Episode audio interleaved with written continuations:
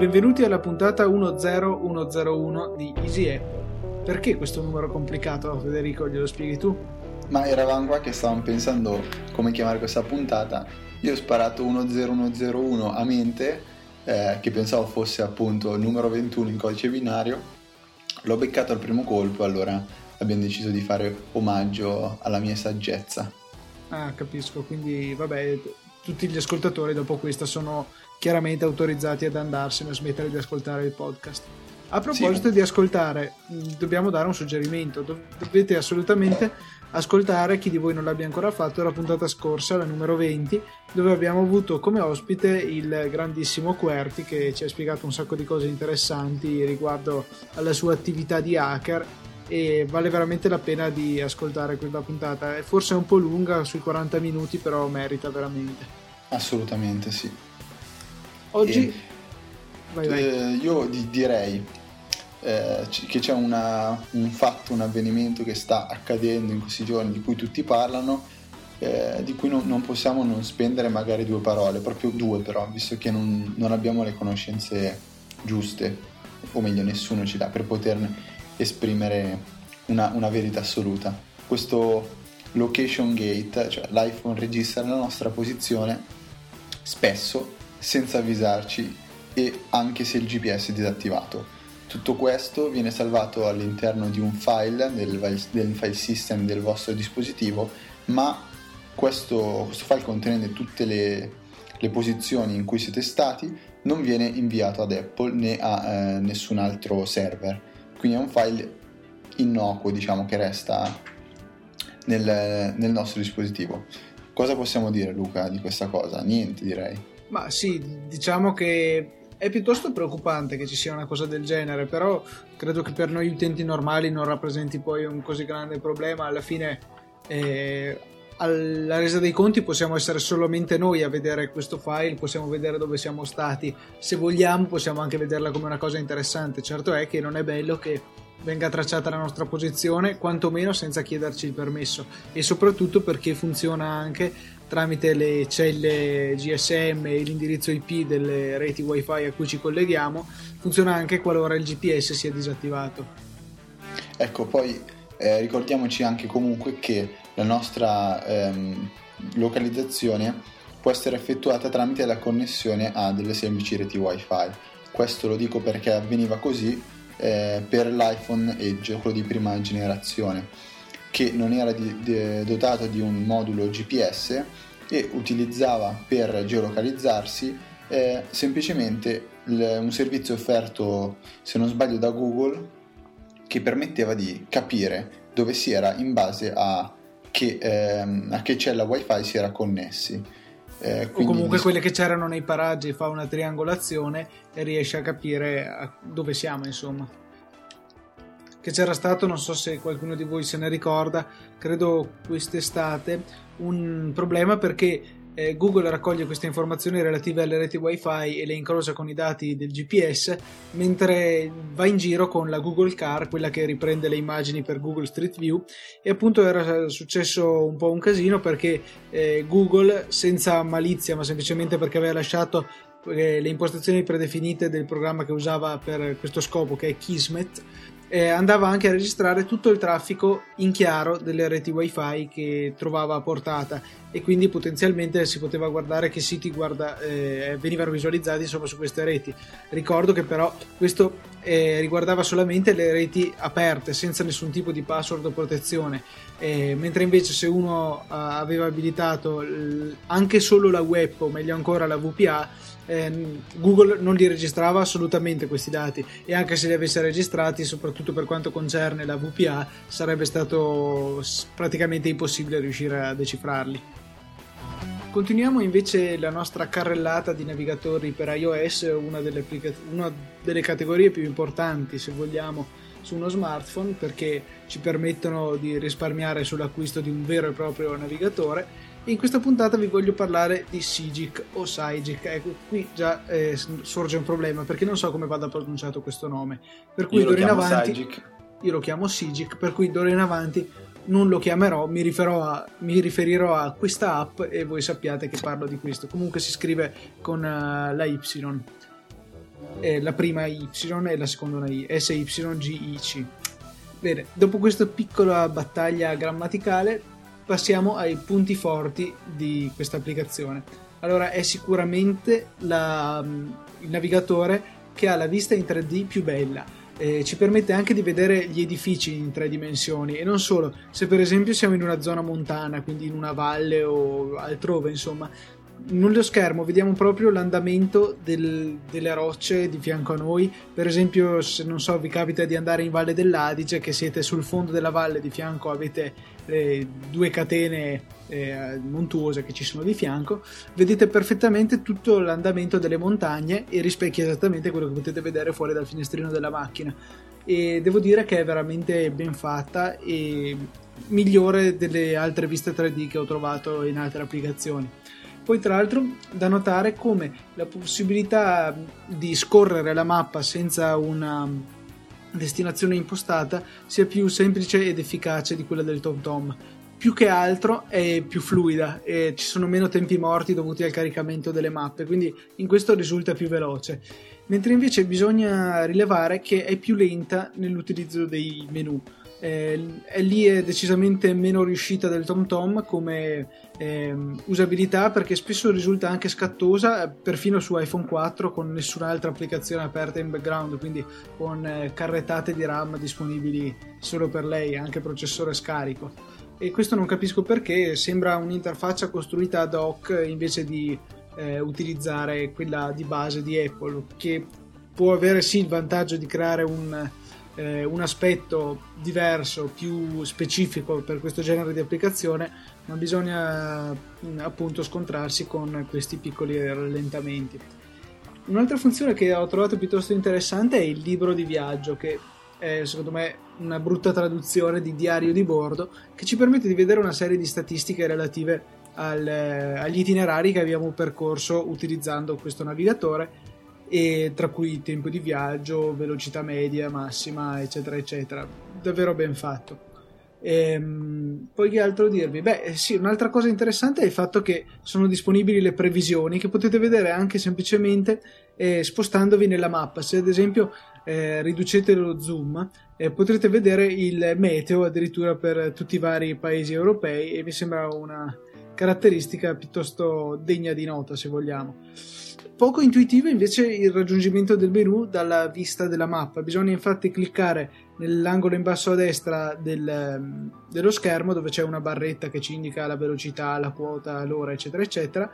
C'è una freccetta che ci porta all'interno del menu, dove abbiamo la possibilità di accedere alle impostazioni, all'impostazione della navigazione, eccetera eccetera.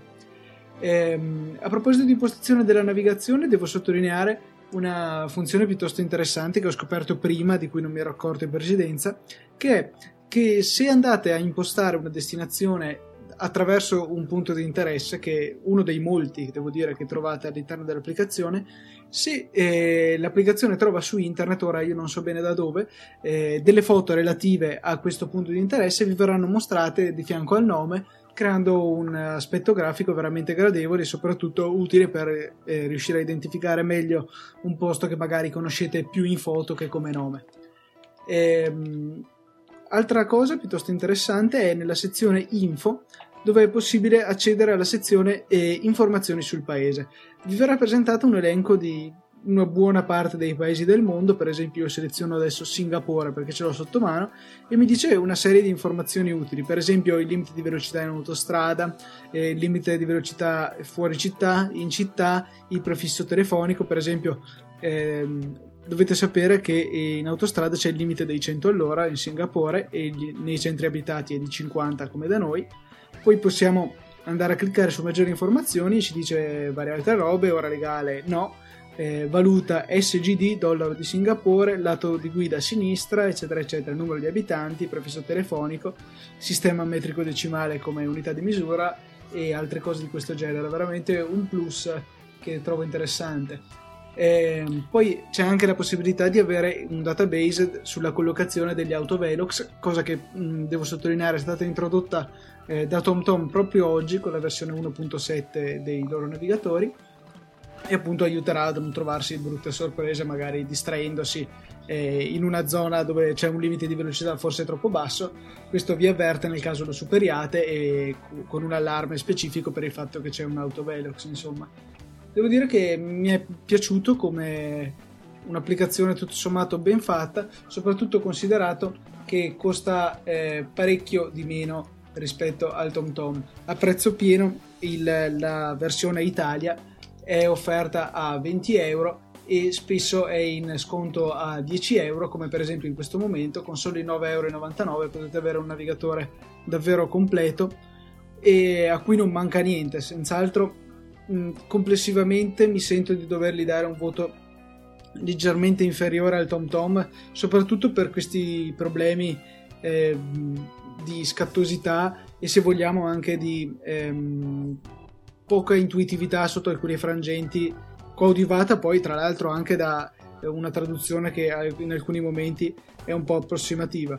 Però comunque credo che sia un navigatore ben fatto e che, non, soprattutto se lo acquistate a 10 euro, non vi farà rimpiangere le funzioni di navigatori più costosi. Ricordo solo a margine che le mappe sono teleatlas.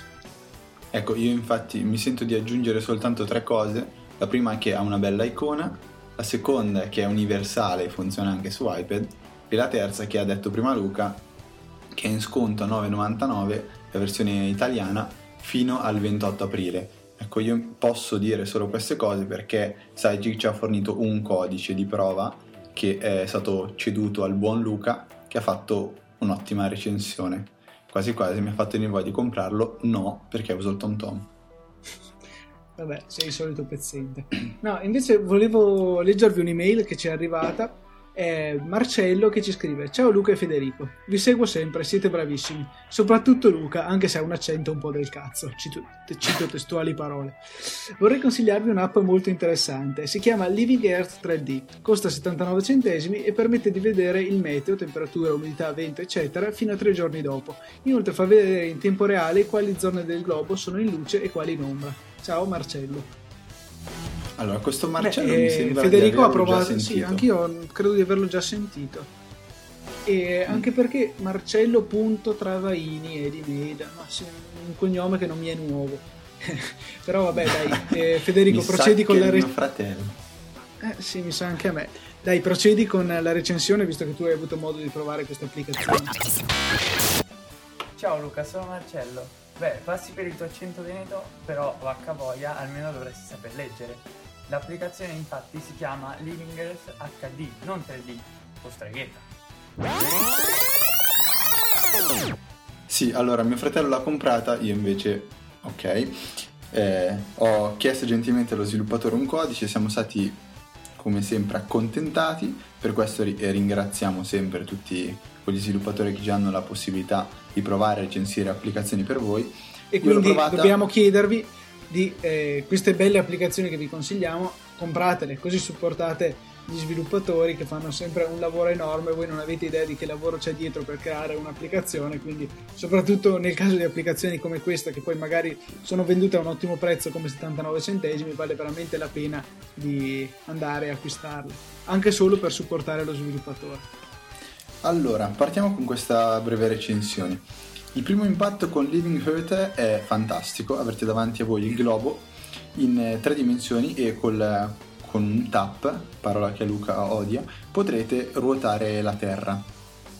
Nota, la Terra è fatta in un sistema inerziale, visto che stiamo per fare l'esame di fisica, cioè diciamo che nel momento in cui voi gli applicate una forza, essa continua a girare per inerzia, non si fermerà mai, quindi anche bello per vedere in continuazione la Terra che muota. Adesso comunque avete una chiara informazione su perché la maggior parte degli ascoltatori preferiscono me, sono molto più simpatico e meno pesante. E va bene. Comunque, allora, Terra che si vede in tempo reale, la parte del globo che è illuminata dal sole e quella che invece è in ombra. Nella parte superiore avrete l'orario, la data e la località di cui state vedendo il meteo che è posizionato nella parte inferiore. Avrete nella schermata principale i gradi e affiancati la temperatura massima e la temperatura minima, e in basso c'è scritto invece com'è il tempo, scritta che è in inglese, nel mio caso è nuvoloso. Toccando questa sezione dello schermo si aprirà una nuova finestra che vi mostrerà il meteo per i prossimi 4 giorni. Naturalmente questa applicazione non punta a fornire informazioni avanzate come la velocità del vento, l'umidità o cose come per esempio Weather Pro, che avevamo consigliato una decina di puntate fa, ma quello a cui punta questa applicazione è l'interfaccia grafica, che a mio parere è assolutamente vincente. Ovviamente potrete utilizzare la geolocalizzazione per scorrere rapidamente la città in cui vi trovate ed osservarne il meteo. Esiste anche la possibilità di salvare più città tra le vostre preferite e tramite uno slide verso destra o verso sinistra sopra il nome della città, che ricordo è posizionato nella parte superiore dello schermo, potrete passare da una città all'altra e vedere il meteo. Per esempio adesso io sto guardando Cupertino, dove sono le 6:26 del mattino, ci sono 10 gradi e è sereno.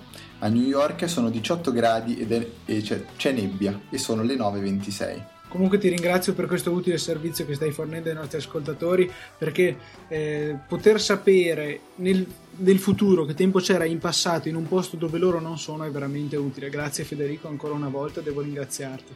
Servizi sempre innovativi forniti da Easy Apple. Ecco, adesso mi chiedo io perché preferite Luca, però, perché rimangono i misteri di questo podcast.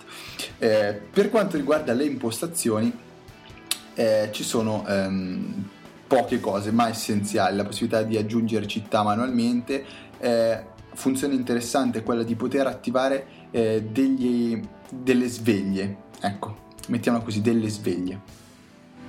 C'è la possibilità di condividere il meteo della vostra città tramite Twitter, tramite Facebook e tramite email. Ripeto, è un'applicazione che fa scena, è bella graficamente, un po' come Tweetbot, che è un client Twitter che non ha nulla di particolare per quanto riguarda le funzioni, se non per la grafica, che è 2 spanne sopra gli altri. Ma non parliamo di questo, sennò Luca si offende. Io sono un sostenitore di Twitter for iPhone, che ho sempre usato, tranne nei periodi in cui era più soggetto a crash, tale da diventare inutilizzabile, in cui ho usato Sfora, ma per il resto Twitter for iPhone per sempre, insomma. Tanto per dirla un po' alla bimbo minchia. Ecco, io la butto lì, faccio un po' il pignolo. O Sfora, che lo sviluppatore ha detto si pronuncia Usfora. Ecco, quindi Luca non so... Un giorno lo sviluppatore su Twitter è saltato fuori dicendo si chiama Usefora. Noi va bene, ok. Ci sono altre cose da dire, Luca, soprattutto una che probabilmente i nostri aspettatori, sì, quelli che aspettano le puntate. I nostri audio aspettatori, è brutto, no, bruttissimo. No, ma non esiste. Aspettatori non esiste come parola, ascoltatori forse. Audio spettatori, telespettatori, audio spettatori. Vabbè, podcast spettatori, podcast spettatori. I nostri utenti si staranno chiedendo come facciamo la voce che dall'inizio alle nostre ultime 3-4 puntate, una voce che cambia ogni volta, che è un pochettino finta, un pochettino robotica. Utilizziamo semplicemente il terminale di OS X. Magari adesso Luca ha voglia di dirci un attimo come si padroneggia questo comando. Ma sì, è piuttosto semplice. Il comando si chiama say di in inglese e vi basterà scrivere say spazio e tra virgolette quello che volete dire. Per esempio, non so, Luca è un fenomeno, Federico fa schifo. Chiudete le virgolette, premete invio e vi verrà detto con la voce predefinita. E avete anche la possibilità di scegliere tra varie voci. In questo caso dovete mettere l'opzione V. Ad esempio, say spazio trattino alto V, poi spazio di nuovo, tra virgolette scriverete il nome della voce che avete scelto e trovate l'elenco completo nella pagina di manuale di Say, che potete richiamare digitando man spazio save nel terminale, premendo invio vi verranno mostrate tutte quante le voci disponibili e appunto potete scegliere quella che vi piace di più e inserirla nel comando con la sintassi che avevo appena detto: sei spazio trattino alto v spazio tra virgolette il nome della voce, poi spazio di nuovo e tra virgolette quello che volete dire. Passiamo adesso invece all'ultima parte di questo podcast, o meglio di questa puntata. Vi ho promesso su Facebook e su Twitter che avrei parlato del Mac App Store. Vi ho detto anche di preparare le vostre prepagate o carte di credito perché vi avrei fatto spendere un bel po' di soldini. Non è del tutto vero. Per prima cosa parliamo però del Mac App Store in generale. Mac App Store che purtroppo è ritenuto da molti un grande flop, un fallimento. Apple ha sbagliato, ha copiato Linux, non è pensabile rendere un OS X una piattaforma chiusa come iOS, eccetera eccetera.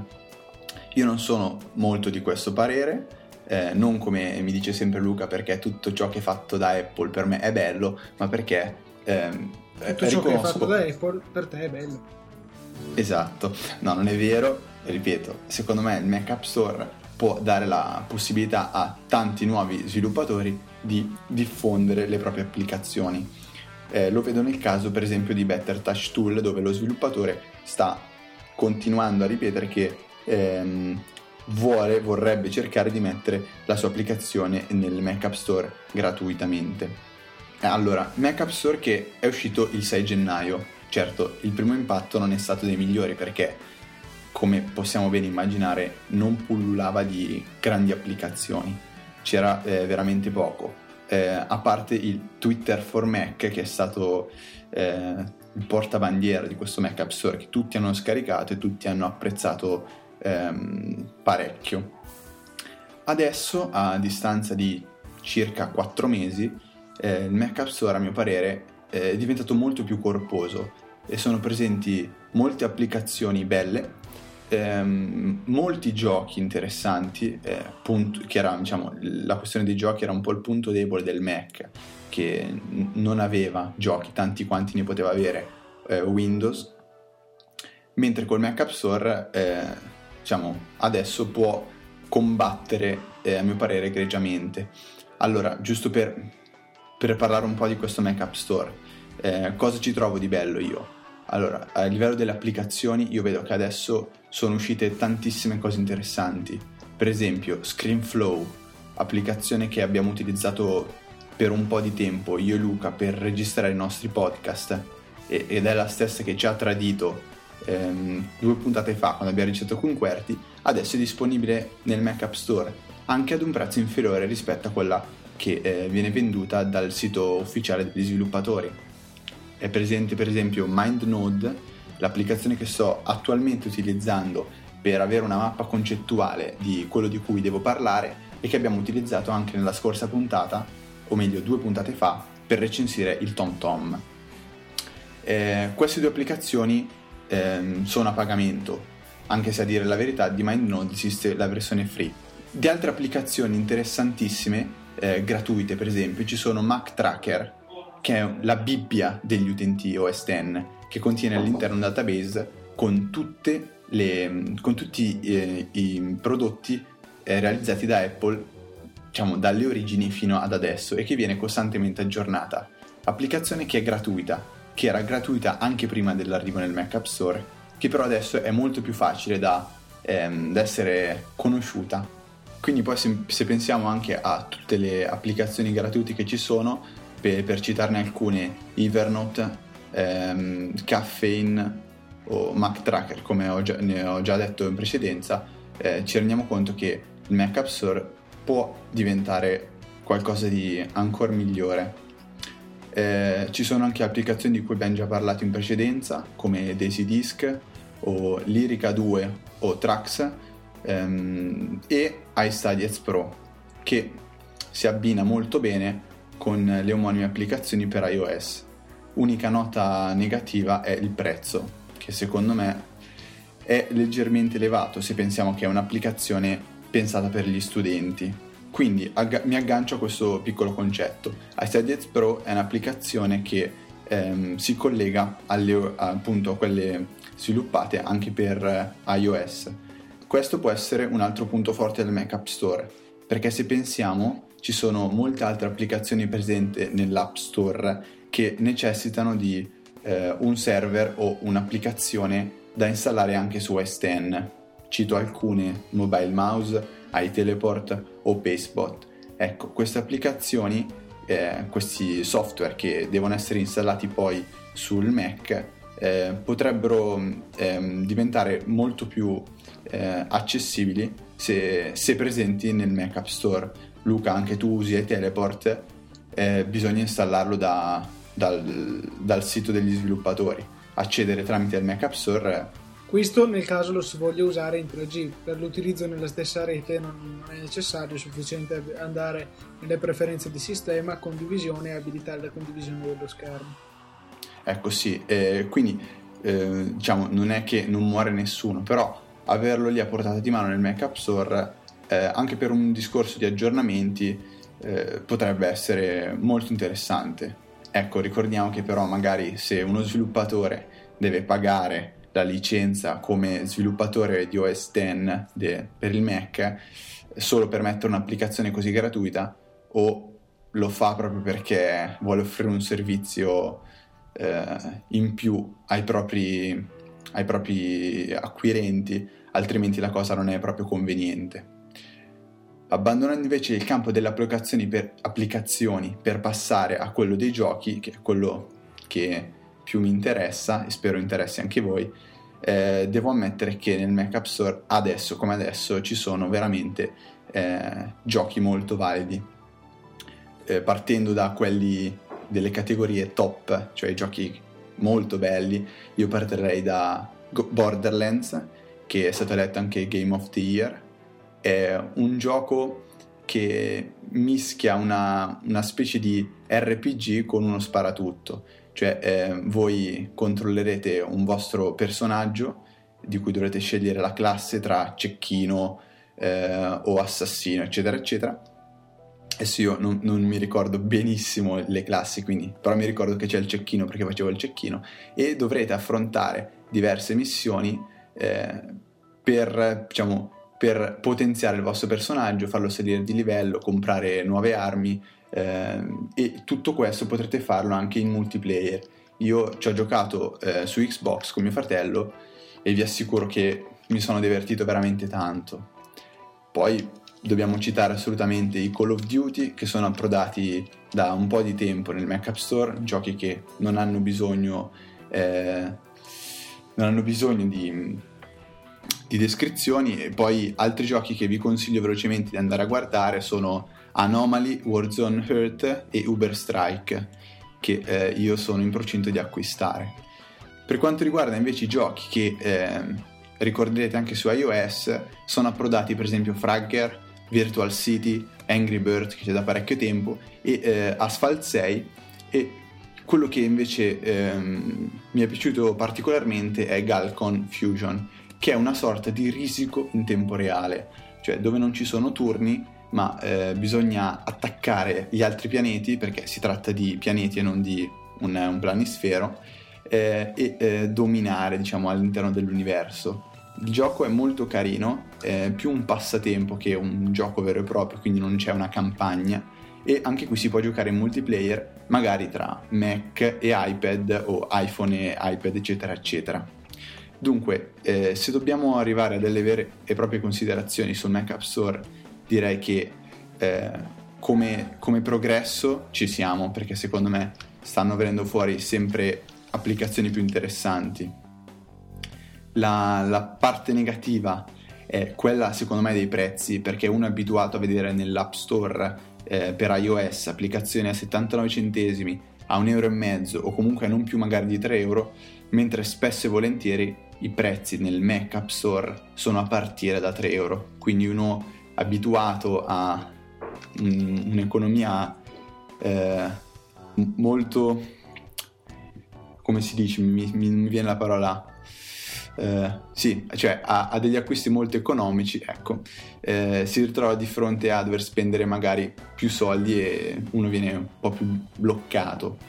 Sì, bisogna anche dire che tutte queste applicazioni sono rivolte a dei Mac, comunque dei dei dispositivi che costano 2-3 volte rispetto a un iPhone, per dire, per cui anche il fatto che le applicazioni costino il triplo cioè ci sta, insomma. Sì, assolutamente. Difatti è il discorso che facciamo spesso, cioè uno compra un iPhone per poi magari andare a scaricare applicazioni craccate. Non penso sia eticamente corretto spendere 700 euro per poi non volerne spendere 79 centesimi per un'applicazione. Questo è un po' il discorso si può fare. Io quello a cui mi riferisco è il fatto che l'App Store ci vizia, perché spendere 79 centesimi per un'applicazione è una cosa un po' impensabile per un software più complicato come sono quelli magari per Mac. Comunque concludo, ultima cosa, mi piace molto di più come è fatto, come è organizzato l'applicazione del Mac App Store per Mac rispetto a quella dell'App Store per iPhone. Perché la sezione purchased, quindi acquisti, che ci permette di vedere tutte le applicazioni acquistate, diventa molto utile nel caso in cui vogliate fare dello sharing, cioè della condivisione, o se per caso avete due Mac. Io per esempio quando devo installare qualcosa su entrambi i Mac, quindi il MacBook e l'iMac, da una scarico l'applicazione, l'acquisto, dall'altra vado nella sezione acquisti e la posso trovare. Stesso discorso si rifà se per esempio utilizzate un stesso account iTunes Store con per esempio vostro fratello, cosa che io faccio. Quando io compro qualcosa, acquisto qualcosa, mio fratello basta che va nella sezione acquisti e lo trova. Quindi questa è una cosa molto bella che non c'è nell'App Store per iOS, o meglio è iniziato a comparire in quello per iPad, però in quello per iPhone siamo ancora un po' indietro secondo me. Luca, tu Mac App Store mai usato? Lo uso poco, per la verità. Ho preso Twitter. No dai, cioè devo dire che non ho mai trovato le applicazioni di cui avevo veramente bisogno nell'App Store, però senz'altro se ci dovessero essere delle applicazioni che devo comprare e che sono presenti nell'App Store, credo che questo sarebbe il mezzo preferenziale per prenderle, vista appunto tutte queste comodità che tu hai elencato. Ecco, comunque, visto che avevo detto che vi avrei fatto spendere dei soldi, non sto qui a elencarvi tutti i giochi che vale la pena comprare, a mio parere, ma basta andare su www.easyapple.org, nel post relativo a questa puntata 10101, avrete l'elenco delle applicazioni o dei giochi che io vi consiglio, con i link per andare a visionare direttamente nel Mac App Store. Fateci sapere se li acquistate e lasciate anche magari una bella piccola recensione, visto che nel Mac App Store scarseggiano, e se siete proprio così buoni dite anche che ve l'abbiamo consigliata noi. Perfetto, direi che siamo giunti alla conclusione della puntata 10101. Cortina, anche perché siamo sotto esami, quindi il tempo scarseggia, sì, esatto. E poi, se non l'avete notato, siamo anche tramite Skype, quindi io a Busto Arsizio e Luca a Verona. Cosa facciamo? Salutiamo? Direi di sì. Quindi diamo appuntamento alla prossima settimana, dove come al solito ci saranno delle belle novità, delle applicazioni interessanti pronte per tutti voi, insomma. E ricordatevi di ascoltare la puntata 20 con Qwerty.